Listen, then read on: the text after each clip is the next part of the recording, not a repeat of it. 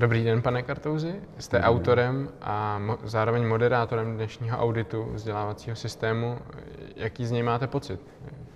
Já jsem autorem konceptu, eh, který, podle kterého audit je zpracován, jinak eh, na něm spolupracuje odborná sekce Edwin a spolupracují na něm oponenti a, a, a mezi nimi třeba ministerstvo školství. Eh, já z toho mám pocit dobrý.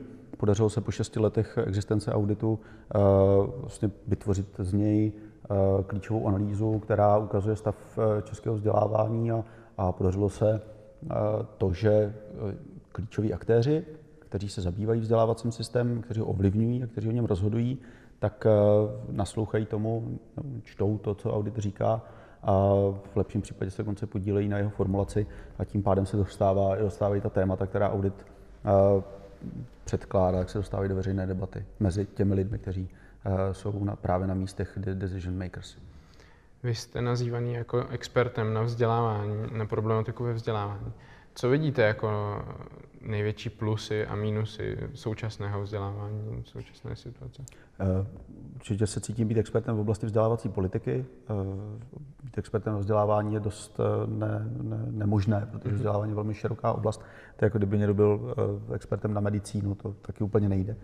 A v čem vidím největší plusy, tak to je jakási a, to je i v tom auditu, vlastně v té jeho SWOT analýze, tak jako zakotveno, tak to je jakási poměrně hustá síť vzdělávacích institucí v České republice, jakási tradice, která je spojena, řekněme takhle memeticky v české kultuře se vzděláváním, ale zároveň co s tím souvisí i zápory, protože ta poměrně hustá síť ne, nereflektuje významné změny, které, kterým probíhá Eh, jak v současnosti, no, kterým probíhalo těch posledních 20, eh, k nímž docházelo posledních 20 let a k nímž bude docházet, je poměrně rigidní. Eh, ta, ta, ta robustnost té sítě vlastně způsobuje to, že vlastně změnit její kurz jako nějakým způsobem proměnit je velmi těžké. Mm-hmm. 150 tisíc učitelů a skoro milion žáků a, a, a minimálně tedy 2 miliony rodičů je, je masa, kterou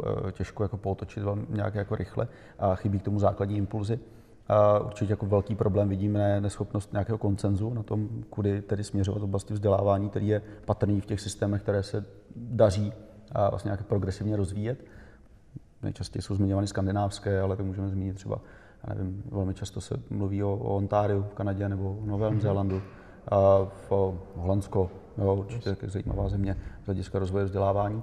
A, a vidím obrovskou míru uh, vlastně uh, neschopnosti pochopit, jak důležitá je důležité vzdělávání z hlediska investice do budoucnosti. To znamená, eh, že by to měl být prioritní investiční, měla by to být prioritní investiční oblast, a to není. Vzdělávání mm-hmm.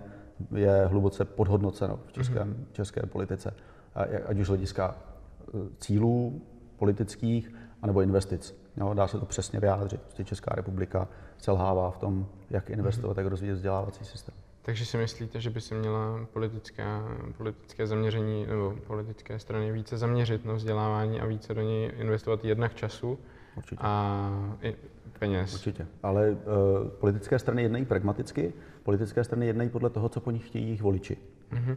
Jakou politickou objednávku voliči dávají, tak se ty politické strany chovají. Mm-hmm. Uh, jestliže politická objednávka, v, a teď trošku s, s uh, určitou mírou nadsázky, Eh, zohledňovala zejména eh, bezpečnost před eh, nebe, nebo ochranu před nebezpečím imigrace.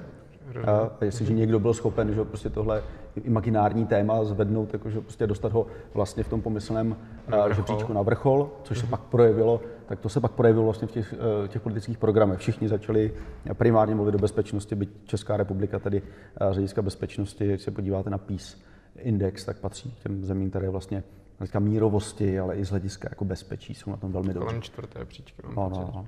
A, tak eh, pokud, eh, pokud nebude politická objednávka, tak nelze počítat s tím, že ze spodu se zdvihne jakási, eh, jakási potřeba měnit prioritizaci a mhm. dostávat vzdělávání někam na vrchol. Takže si myslíte, že by se mělo dávat větší důraz na vzdělávání nejen v té politice, ale obecně i v běžném životě občanů, hmm. aby se s tím setkávali vlastně v televizi například, v novinách, To je otázka, jakým způsobem to udělat.